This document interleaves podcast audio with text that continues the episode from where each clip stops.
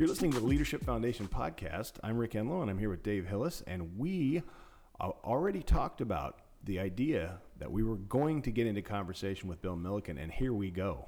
Well, Bill, thank you uh, for taking the time to be with us on the City as Playground Leadership Foundation podcast. Uh, you know, I have had the privilege with Rick Enlow to co host this program over the last couple years.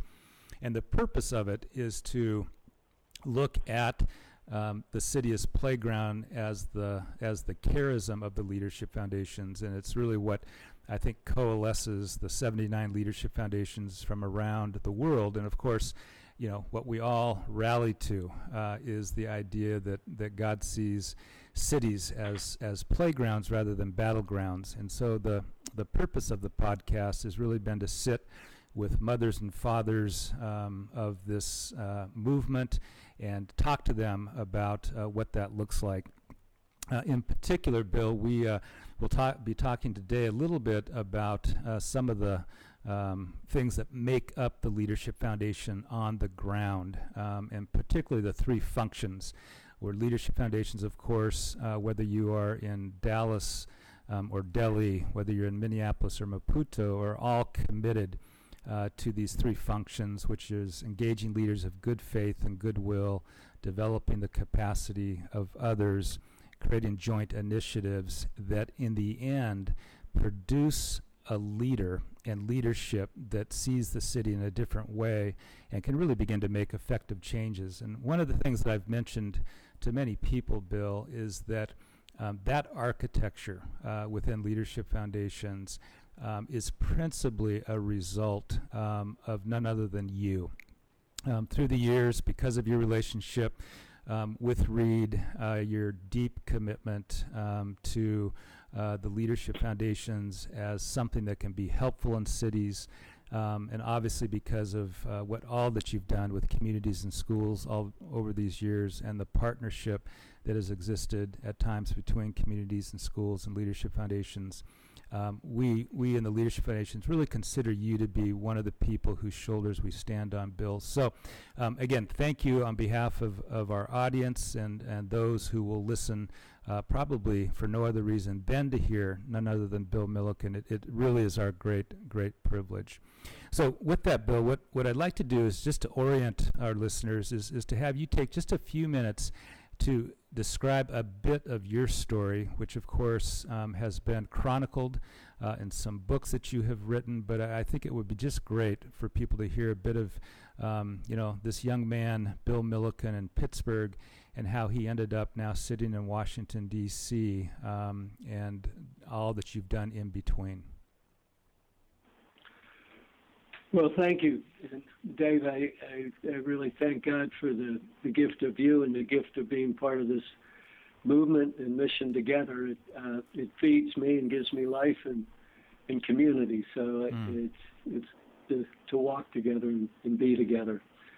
And uh, as you know, this has been a, a divine synchronicity in, in the walk. Somebody told me actually last night at a gathering that. Uh, they ought to do a, another movie on Forrest Gump, and I could be Forrest Gump Returns.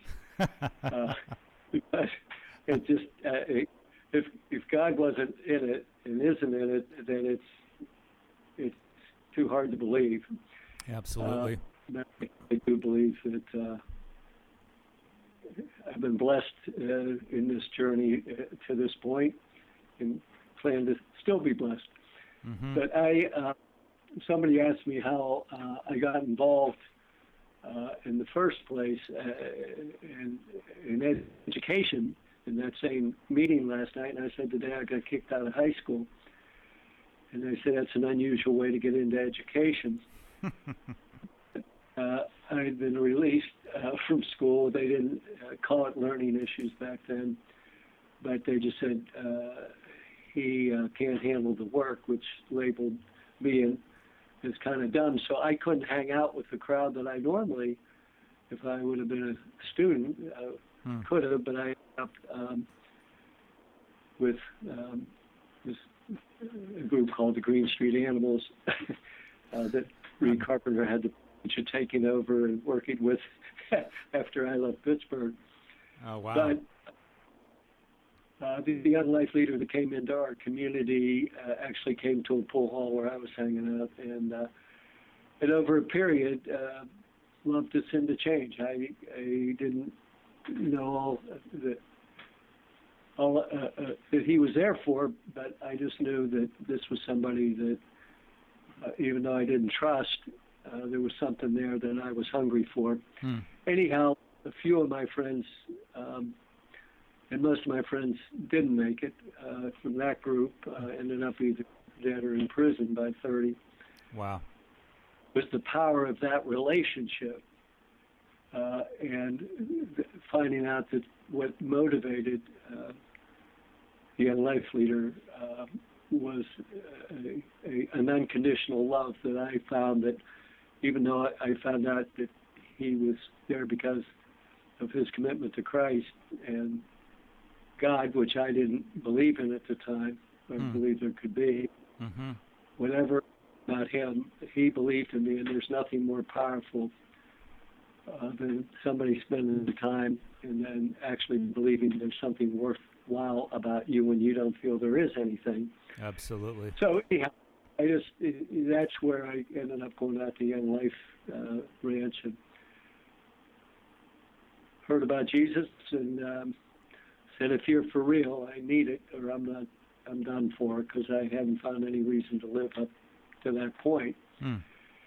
And through that, um, met some other Young Life folks and a guy named Harv and, and Vinny and uh, and Vinny had been part of a gang in New Jersey, and he had met Christ, and uh, Harv got us together, and the two of us moved into Harlem when I was 20, and we began the first urban with Harv and a couple others, and Hmm. uh, Vinny and I we moved into a, a small tenement there.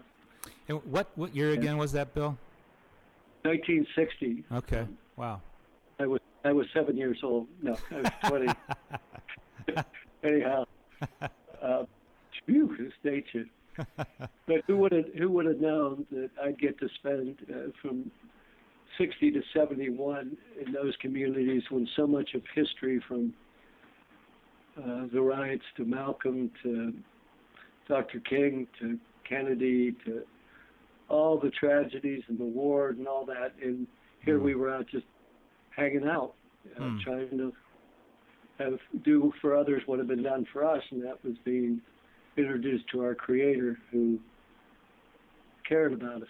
Hmm. And so we started a Young Life Club in the Church of the Master in Harlem, which the church, the Crossroads Africa, had moved out, had, had um, came out of uh, out of that church, and then a number of the folks from there made it out to the suburbs, and they needed to have a, a ministry on the street, so Young Life became that, and so just to whip through it, uh, uh, we, Vinny and Harv said one day, how can we say we love kids and let them live on rooftops? So uh, Trinity Parish in New York, a big Episcopal church, gave us two tenement apartments, one for young ladies, one for young men, and for five and a half years, Hmm. uh, had kids live with us because it was pretty hard to tell them God loves you, we love you, and that I'm sorry you have to live on the rooftop tonight or put a needle in your arm tonight until you pass out. Uh, so, uh, what I was learning through Young Life in the beginning is that it's relationships that change people, and that was to be the, and the, it was an incarnational Jesus that was with us, and that if we say we really love God and love our neighbor, how can we not take them in? Mm-hmm. I later wrote a book about this experience uh, for Young Life called Tough Love, because I Right. learned a lot in those apartments but along with caring, you have to have accountability. But then I backed into, we did, into education. It's always been a we. Uh, Mhm, mhm. lot of young people started making it. How can you say you care about kids and they don't have an education? They, as one person said, I, I came back from camp and I became half a man at camp. And my partner Neil said to him, uh, what do you mean half a person? And God, you're a whole person. He said, yeah, but I can't read. And in America, you can't make it if you can't read. Yeah, that's right. So we got into education, but uh, I was with my three freshman years of college. Uh, I wasn't exactly accepted as an educator. so, and Vinny had an eighth grade education, and Harv finished college. You know, dropped out. So we started in a little storefront, uh, our own school, using smart kids from in Columbia's and New York universities, and we were learning another lesson. We said, "You teach them, uh, we'll turn them on to living. You turn them on to learning," and that was to be another key learning. In this little storefront school we called a street academy, began to spread. We ended up with 18 of them in Harlem and Lower East Side and Bedford Stuyvesant. And too long a story. Uh, every time there was a riot, we were invited. so we started in Detroit and Newark and Atlanta, mm. places like that. So that mm. God just led us into the uh, world of education, and then later in the early 70s, and a, and a testimony uh, here in Washington because I they needed a a white guy or something to testify who had been in the middle of the riot. Um, so somehow uh, I got a chance uh, to testify, which is only God's sense of humor. Mm-hmm. Uh, and it was then that I said we were going to win or lose the future of America at the schoolhouse door. And God was speaking through that day that we were being prophetic, mm. that we couldn't afford to have a million young people a year dropping out the size of Philadelphia. I testified every year. How can we say we love kids? How can we say we're a moral nation? And how can we make it economically? So that led us into where I am to, into going inside the schools to keep kids from dropping out in the first place. Yeah. Sorry that a few minutes, but that's kind of the arc. No, Bill, that's uh, that's absolutely great. Um, take a minute just to describe for our listeners um, communities and schools um, and exactly what it's doing. I, I, said a little bit about it on the Whispercast, but it would be great if you could say a bit more about it. Yeah, well, what we what we had learned through this whole process and why I said we were going to win or lose the future of American schoolhouse door, what we saw, and we don't have time on this uh, cast to talk about it, but I had traced it back to, to just after World War II into the 60s, not out of any bad intent, but with all the changes that were going on, we slowly pulled apart the safety net for children, which had been the extended family in relationship with the faith community were the mediating structures. Uh, and I said, we lost that uh, that community. In fact, later, you know, Hillary wrote, "It takes a village to raise a child." Out of that African proverb, I said to her, "But we lost the village." Mm. And I feel uh, what happened uh, with all this change is that schools fell into the vacuum that was created by this breakdown of community. And what we did is we became very fragmented and began to build silos both in the faith community and in the public square. Mm-hmm we're dealing with the heart in one part of town, the head in another, the feet in another, whatever. And I said, we need to come to the schools and keep kids from dropping out in the first place. After they've already dropped out, we can't sustain and grow and turn off all these kids dropping out of school unless we go in and take what we learned outside the system, both through our young life clubs of small groups, what we learned in our street academies about how important it is to have small, caring communities I said, what we need to do is take all these resources that are scattered all over town and bring them to the school and build a sense of community around the school. And we needed to put a person inside the school. Um, at, at, the time, I was getting help from uh, an artist, uh, Quincy Jones. If well, actually, he's from your town. And he said, "I really, I understand what you're talking about. You're telling me the violins are in one part of town, the drums are in another, the piccolos are in another." and they're all playing their own music, and there's no conductor to pull them together. Mm, and I that's said, a great image. "You got it." Yeah. So we put the we put the conductor inside the school to free the teachers up to teach, because teachers we found were being asked to be mother, father, sister, brother, social worker, hall guard, everything but teachers. So we said, why don't we bring all these from the whether it's people from the young life to the health people to police to yeah. probation, whatever that we didn't have a youth problem, we had an adult problem. We needed to bring all our adults together and create not only that caring adult, but that caring community. So take that back to the Young Life model. You know, you're out there meeting kids where they are, and you take them to a club where they feel safe environment. Um, so we were just taking what we learned in our journey and, and applying it to put it inside uh, yeah. the system. So it's a very simple idea. Actually, I had a senator not long ago tell me he'd get me a lot more money if I could make it more difficult. Oh, you mean these kids just what, what my kids want? We need when they need a dentist, there needs to be a dentist there. There you right, go. Right, right. And is that is that clear? Or? Yeah, no, that's that's that's great, Bill. You know, um, one of the things embedded in that, and you've already said it a couple times, and of course, from a leadership foundation side, when we came up with these three functions that we think are absolutely the essential building blocks to do good work in a city, um, the implicit um, argument in it um, is that it's all about relationships, that ultimately a city, an individual, a neighborhood is going to be healed relationally um, rather than through programs. Um, y- you know, Bill, I, I really consider you to be, um, you know, one of the authors uh, of that kind of framework, that kind of thinking that has influenced, you know, not only communities and schools, but leadership foundations and, and just so many other groups now. I, I think of how, um, even when I started 30 years ago, if you used a word like relationship, people still weren't quite sure what to do with it. And now, today, while not perfectly, uh, there's a whole lot more institutions and organizations and, that understand the power uh, of relationship.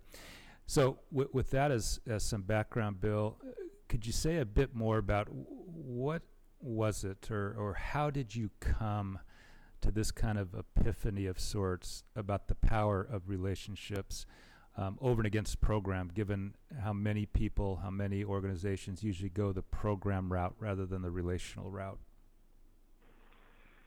Well, I just think they had it in reverse. It's just like I, I, I said in that testimony, if a kid's not turned on to living, he's not going to get turned on to learning. And how does he get turned on to living? It's when somebody is willing to walk through the valley of the shadow of adolescence with him and love him into change. Mm. It, it, and I said that right anywhere I go. I said, if you don't want me to talk about love, then don't invite me. I don't care if it's Congress. I don't care if it's the streets of Harlem. Mm-hmm. Uh, uh, it is the game changer. It's the only transformational thing we have. Now we have to put it to work. it's a it's, it's, it's a verb. We got to do it. Uh, but that is the key to turning. So the issue is these kids, as I was testifying, have been disconnected uh, from mm. relationships with the breakdown of community. So I, I remember in a meeting with when we first got uh, AT&T involved in our, our, our movement. I was in a little breakfast, and they said, "Well, uh, how do we relate as uh, as AT&T?" Uh, I said, "We're in the same business." They said, "What do you mean?" I said, "We're we're both trying to connect the disconnected." I said, "We're trying to connect kids to hope, to a future, to jobs, to food, to clothing, but." Those things are scattered all over town, so we need to think differently rather than try harder. Mm. And that's when I first said it's the program that uh, it doesn't. And I've been asked this question more than any other question. But what programs, after all these years, have you changed, see change people? And I said I still haven't seen one, and you've mm. heard me say that. Yep. It's the relationship that changes the person. And a good program simply has created the environment where healthy relationships are happening between adults and children. It's not brain surgery. It's the same thing that makes a family work. It's the same thing that makes a neighborhood work it all starts uh, with re- relationship. And for years they called that the soft part. Mm-hmm. Now people have heard social emotional learning and all that. It all comes back uh, to relationship. Yeah. What? Now, go ahead, Bill. How do you connect mm-hmm. relationship? That's mm-hmm. the. Uh, go ahead. Well, I was, I was, yeah. Actually, you you uh, anticipated where I was headed. Um, one of the uh, concepts that I've heard you uh, talked to me about directly and to a number of us um, is this idea of a relational router. Um, and so I, would love it if, if you would take a moment to describe that meeting you were in. I think it was with uh, Hewlett and Packard or Cisco Systems, I forget which one, where you described what you were doing and and then describe a bit about what you think uh, and how leadership foundations maybe operate as this relational router uh, in cities around the world. Well, it's uh, part of our what when we started communities and schools, we knew we'd never be in every school, and that but we had a moral and a spiritual vision that we needed to get these relationships to all kids, give all kids a chance at hope in the future. So how do you do that? What's your theory of change, as Bridgespan would say? Mm-hmm. Our idea was, uh, how do we get big enough, get enough schools, and how do we get enough kids where, in the data behind it, that could affect policy to help all kids out there. That was our long-term vision. Mm. Well, the thing is, we grew it where every community, I believe that decentralization was better than centralization, and both have their issues. But we felt that communities and schools of Atlanta, or communities and schools of Austin, or communities and schools of Chicago, whatever, they needed to own it.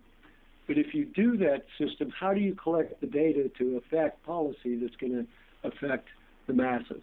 Mm-hmm. I mean, that's the big picture. So what I found is we had to find a way to collect the data, and this was back in the 90s. So remember, this is before the bust in the tech industry. And I zeroed in, and I, I, I know about as much technology as how to upload, download, and reload. So I had to, I had very little knowledge, but I knew that this was an important thing that was coming down, and I needed them to help me collect the data mm. to get the accurate data.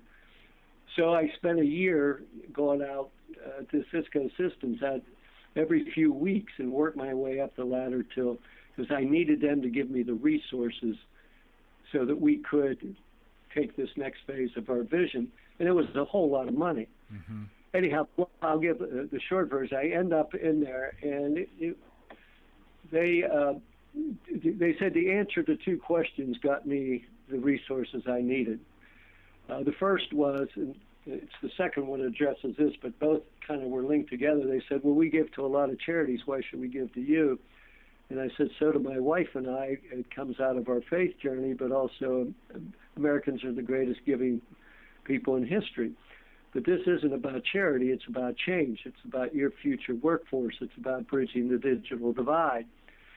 And we we got into it, and then the second question. So I was telling them that this is you, you are, we aren't going to make it if these kids don't make it. Mm-hmm. And so the second, though, they said, what makes you different? And I was led to draw a X on a piece of paper. And they said, what's that? I said, that's our router. And so I, I mentioned that it was the 90s because that was kind of a new thing, the router. Yeah. And they said, we have the router. And I said, yeah, you're going to change how we collect, organize, and disseminate information. I understand it'll be both domestic and global, and it's going to bring us all together. They said, Yeah, what about your router? I said, Ours is a relational router. I said, I can call Houston, Texas, which was the first successful replication of our program that we had started in Atlanta. And I said, I was able to get the principal of the school to allow me to take their counselor and train them in triage uh, to where they could work back to back with the principal who was running the school. And this person would be the, the face it back to the community. Some kids come in, they need mentoring. Other kids come in, they need intensive care. They're gang banging or they're on drugs mm-hmm. or what have you. Mm-hmm. But we needed somebody that was freeing the teachers up to be teachers by bringing whatever resources were needed to there at the school. And I said, that's our router. And I said, I actually, uh, she did that for a number of years, and then she became the super router in Houston. Mm she uh, she she was uh, where the mayor, the superintendent, the, the faith people, the parents. That was her team, and so she had a little in each school. So she was creating a whole new delivery system to get mm-hmm. people to in what they were doing around the schools. And by the way, parenthetically, because of that, it spread around Texas, mm. and we which we're you know acknowledging this year uh, 11,000 kids from Orlando ended up in communities and schools schools because the mayor and superintendent says that's a place where they have family, community, and a safe place. That's great. So that was mm-hmm. a sign that our, as I gave the speech, our, levees held mm-hmm. because the, the relational model. So yeah, I said you have a high tech router, we have a high touch router. So for the CIS thing, I think that's the biggest con- contribution is we got people to think different. How do you pull the pieces together? You have a router. Yeah. What excites me, and what I think leadership foundations, and I think we'll see more and more of this out of our bridge band uh, outline and where we're going. I think that leadership foundations are key to be that relational router outside the schools in particular, mm-hmm. and be more partnership where we're in the schools and but these kids go home to communities, as mm-hmm. you well know, mm-hmm. that are and all that. And if you have the faith community being organized around the least, the last, the lost, and the left out out in the community, you're organizing the laity to be that coordinated system along with the agencies to create the housing, economic development, and yeah. prison reform cetera. Does yeah. that make sense? Yeah, it, it completely does. And I just think it's it's the power of that image. I think for our our listeners who I think all intuitively, even if like you, they technologically don't get it all, but the idea of a router um, and and its um, ability to pull information into a common place to make it usable, and that same sense uh, of having a relational router. And I think my sense is, and, and you're so commonsensical this way, that if people took a moment to look at even their own life and how they have come to whatever position they have, I think they would instantly realize that it is this web of relationships that has produced them.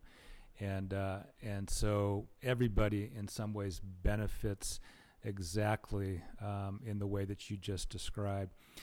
Well, the, the next question for me, at least, Bill, in this, and I know uh, Rick is, is thinking about some questions as well, but um, so here you have this idea of a relational router, which I think presumably means that you've got a mechanism that um, connects um, disparate, you know, institutions, people. I mean, probably even, you know, at times, uh, people who don't want to see the sight of one another. I'm, I'm thinking Bill, about just many of the cities around the world and how many of them have been balkanized to such a degree that, you know, the politics don't talk with the religious, the religious don't talk with, you know, the business.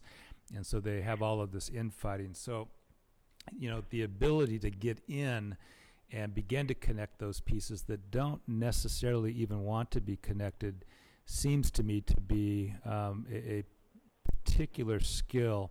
So I, I, would love to have you say a bit about um, how, in real time, do you go about uh, connecting some of these, you know, people and institutions that maybe for many, many years uh, in cities have been separated as a result of, you know, a whole host of issues.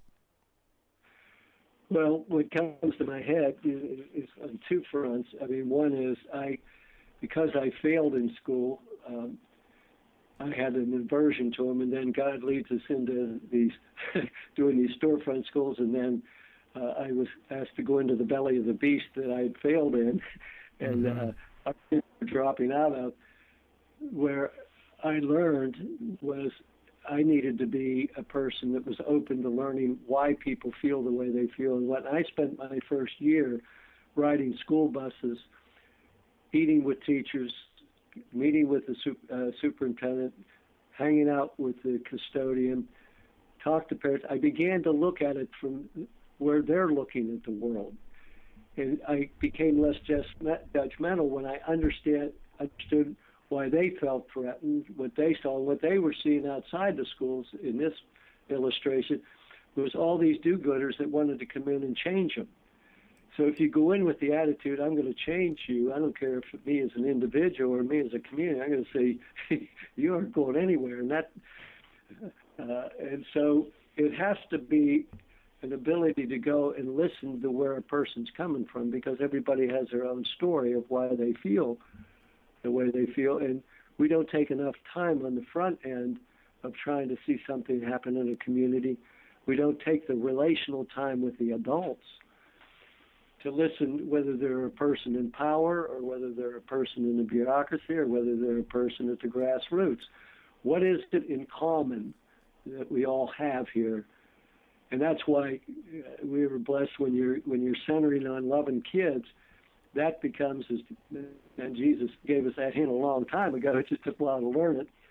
That suffer the little children, keep your eyes on them, and that has been the greatest unifier to get people who may be in their own silos and and and and, and threaten if you can get them out of the silos and sitting down and trusting one another then you have a chance to bring them together in a way you know it doesn't always work but that's i don't know if that answers the question or not well well thanks for thanks for that bill this is rick enlow i had a question uh, i just uh, I kind of blame you for this uh, point of view, but I don't know if I'm connecting it or you know if I'm accurate here. But I've been working with some, um, actually some uh, vice police officers that have been in, involved in uh, prostitution work for years, and they're they're they've changed their mind in the last say five years, where they were just arresting criminals, which are these young ladies, and now they begin to see them as trafficked.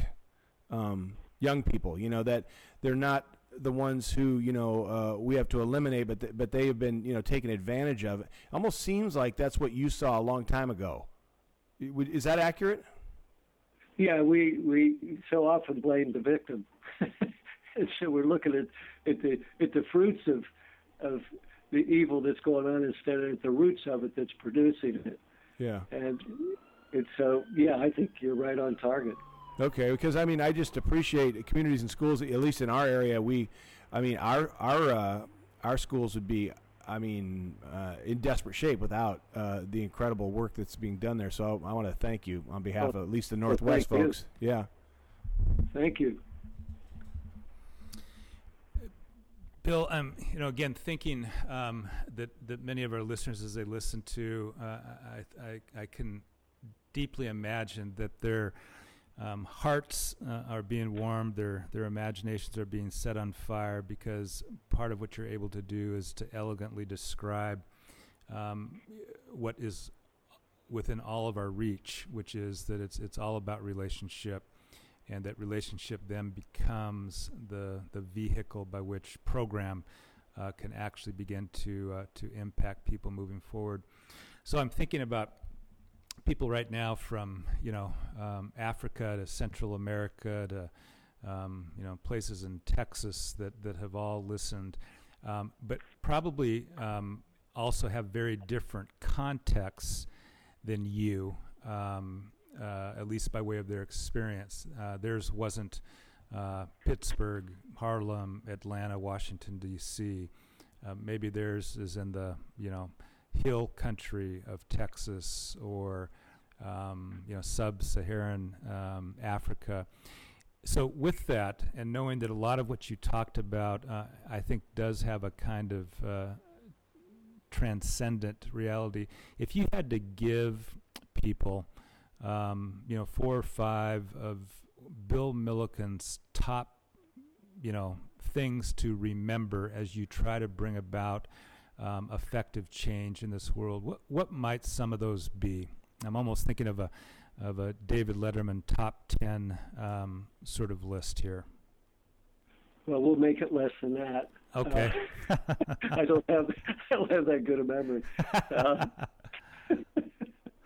uh, you know, I don't know where to exactly jump in, but uh, I'll jump in with what happened to me at lunch yesterday, and it's again, too long a story to.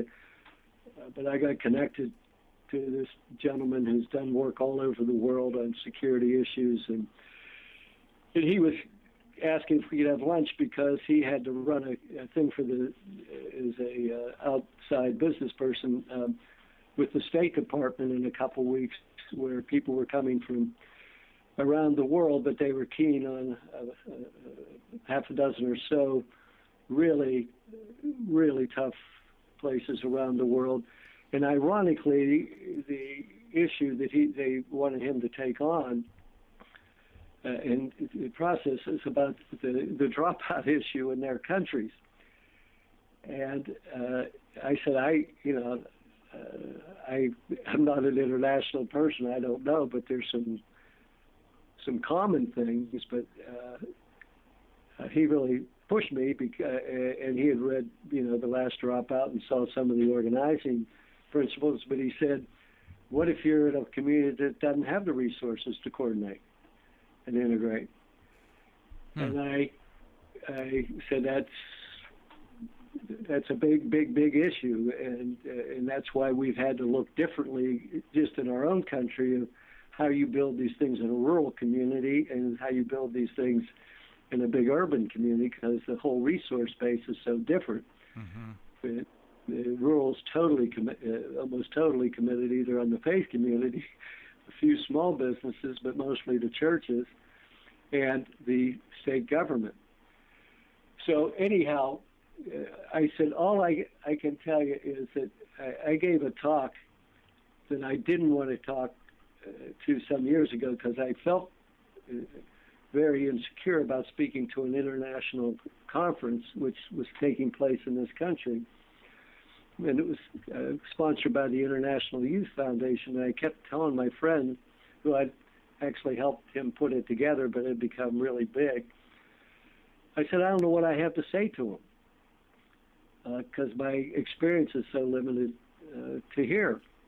He said, just get up there. And, and it was at that conference that the five basics that became the centerpiece of communities and schools, that was what I spoke on. And I said, I don't know your systems. I don't know your environment, but I do know that every kid needs a personal relationship with a caring adult who is irrationally committed to them making it. That hope comes through somebody believing in you. And when somebody believes in you, you're going to live different. If they don't, and they don't have hope, they're going to do one of two things. They're going to hurt you or they're going to hurt themselves. Mm. And I up hurting some people, and Vinny was putting a needle in his arm. Mm. So it was the coming together of somebody believing in us that was the transformational part in our lives to, to, to want to make a difference. The second is thing I spoke, and some of these people had ear things in their head. I didn't know what they were hearing.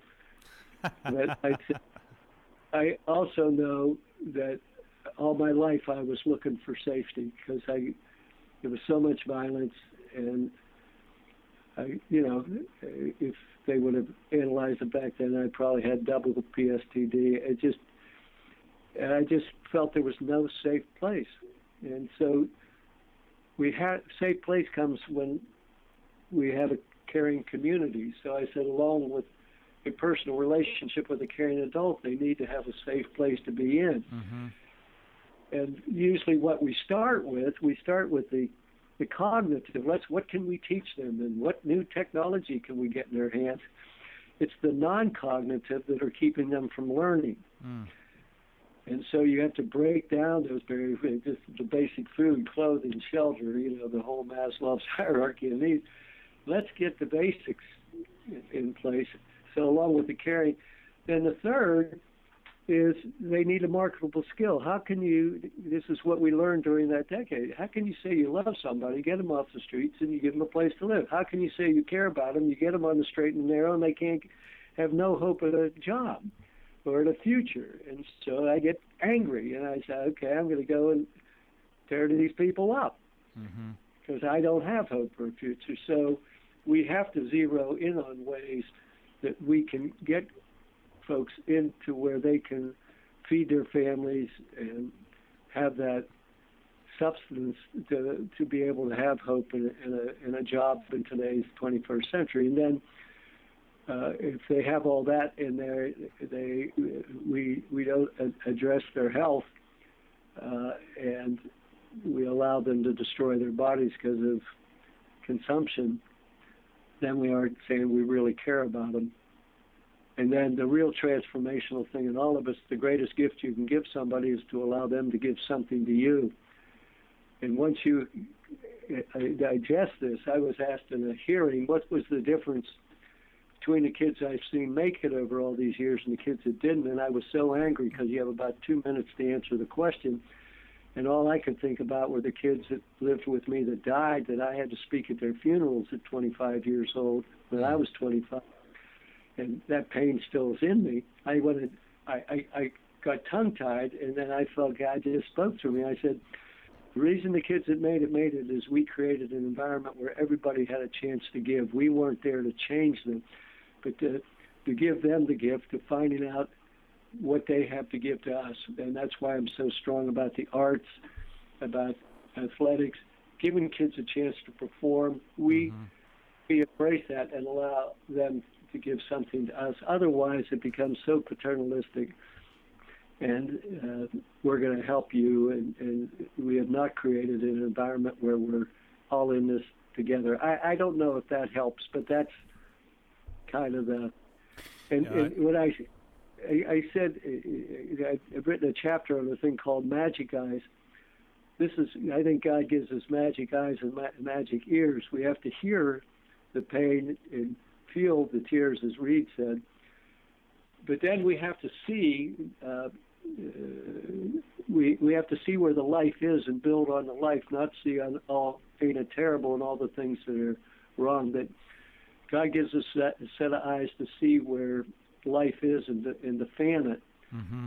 and so that uh, that village or that community comes alive. And I know that's easier said than done, particularly in places that are so devastated and have so little. Well, I think actually that's uh, as we're winding up our time, Bill. That becomes uh, an elegant coda um, to what the podcast is all about. Um, you know, City as Playground, which uh, the argument is always that there is a way of seeing the city uh, in terms of how God sees it, and that it's a playground rather than a battleground. And I think um, what you just described um, is is a, a beautiful way of, of operationalizing that. Well, let, let me end with this, Bill. I uh, one of the privileges of my life, and, and you might laugh at this, but um, was uh, in the midst of all the speaking I've had to do and different things that I've I've had a chance to uh, engage uh, about oh now three years ago in 2012 I was given the uh, privilege of introducing you um, at a gathering in Pittsburgh uh, for the Leadership Foundations and our Leadership Council, and I remember. Uh, sitting there at my table, actually next to you, and I think I only had you know two and a half minutes to get up there and, and introduce Bill Milliken, but probably felt more nervous about that introduction than any um, sermon or lecture I have ever given. And I think part of my nervousness was uh, just how much you have meant to me, how much you have meant to the leadership foundations, um, and so wanting to do a good job of it. And I don't know if you recall, but uh, what what occurred to me was um, I remember seeing a picture of you, and I'm trying to think of which book it was. Um, I'm assuming it was in one of your books, um, but it was you walking across uh, the Brooklyn Bridge with a basketball under your arm uh, with a friend, and that image to me uh, spoke volumes to to who Bill Milliken is. Um, the idea being that um, you have always been uh, a person, like you said in this podcast, that has always done things with people, uh, a community, thus your, your partner. Uh, secondly, that, that really the, the essence of your work uh, is, is building bridges. Um, it's, it's taking one part of the city and connecting with another part of the city that wouldn't normally be connected. And the third is what is represented in the basketball that was under your arm, um, a sense of playfulness that that you have this uh, intrinsic joy that I think uh, is is simply a gift from God. Um, so that uh, that was uh, the way I described you that night. And uh, Bill, you have, have continued um, to demonstrate this uh, in so many ways for so many people, but primarily uh, reminding, I think, the leadership foundations that it's all about uh, community and relationships. It's all about building bridges. And, you know, as you do all this, do it with a little bit of a sense of fun and joy. So, um, I'm hoping that you remembered that introduction possibly. And, and is that picture, did I get it right that it was the Brooklyn Bridge? And Yeah, it's just embarrassing that you talked about the basketball since it was all fake because I, I couldn't hardly dribble over my chin, let alone the basketball. But they thought maybe I could do it until they saw me play with it. But I, I did, like Bo Nixon said, not only was he white, but he couldn't shoot. so I had a couple things go, but at least I tried. And that's part of God's sense of humor that we jump Yeah. into the midst of turmoil. And and I just I want to thank you, Dave, and, and Leadership Foundations. As Gene and I were talking, my wife last night, that uh, I, I feel you're family to us, and you're our Mm. spiritual base, and Mm. and uh, you're a gift and part of our healing, and keep us in the battle Mm. uh, because uh, we need hope, and you, you all give me hope, allowing me to be part of you. Well, Bill, thank you so much. Both Rick and I have considered this a great joy, and uh, we look forward to many days in the future. Thanks so much, Bill. Thank you, thank you, Rick, and thanks, Dave. Blessings. Okay. All right. Blessings. All right. Goodbye. Uh, I think um, these men uh, and women who we will talk about in the future, um, presidents like Will McCall and others, um, we've had the great privilege of, of being in their company. But you know, the truth is, is when we show up to conferences or board meetings, it's not as though you sit down like we are on these City as Playground podcasts and talking like this. You you hear things, you maybe have a quick little soundbite conversation, but the opportunity, I think, to sit like we are, to have an extended time, um, ask the questions that maybe uh, the coffee, you know, pot conversation would never allow you to ask. And then I think, as importantly, Rick, um, to create uh, a sort of archive uh, of these voices that I'm hoping, you know, that women and men right now, um, really around this world, who are thinking about cities, thinking about their own city and how they might engage it, um, how wonderful that they will be able to uh, go into our uh, podcast library and uh, download Ray or Will or uh, Reid or Bill and uh, say, oh, there it is. That that's how you do it. So And I think one of the great gifts Bill gives us today in this podcast is just, uh, you know, coming from a place where he considers himself a, you know, a dropout or, a, you know, like he, Mhm. he doesn't have the education. He's like remarkably eloquent, mm, and, you know, and so wise. And I think there, that kind of, in, in a lot of ways, would, would make us all pause and say, where have I discounted myself? Mhm, because it's in the very area that, that he felt like you know that's his weak point. That's obviously become you know the, the whole legacy of his life mhm, is education. Mhm. So I think there's uh, there's um, remarkable power in love and pain, and uh, and he, he really reminds us of that. So I would think that we should be encouraged, each one of us, and think about you know the things that we think maybe that you know boy God would never use that part of my life because I'm a failure there, and then then get ready yeah. or even maybe you could trace that uh, as already having happened.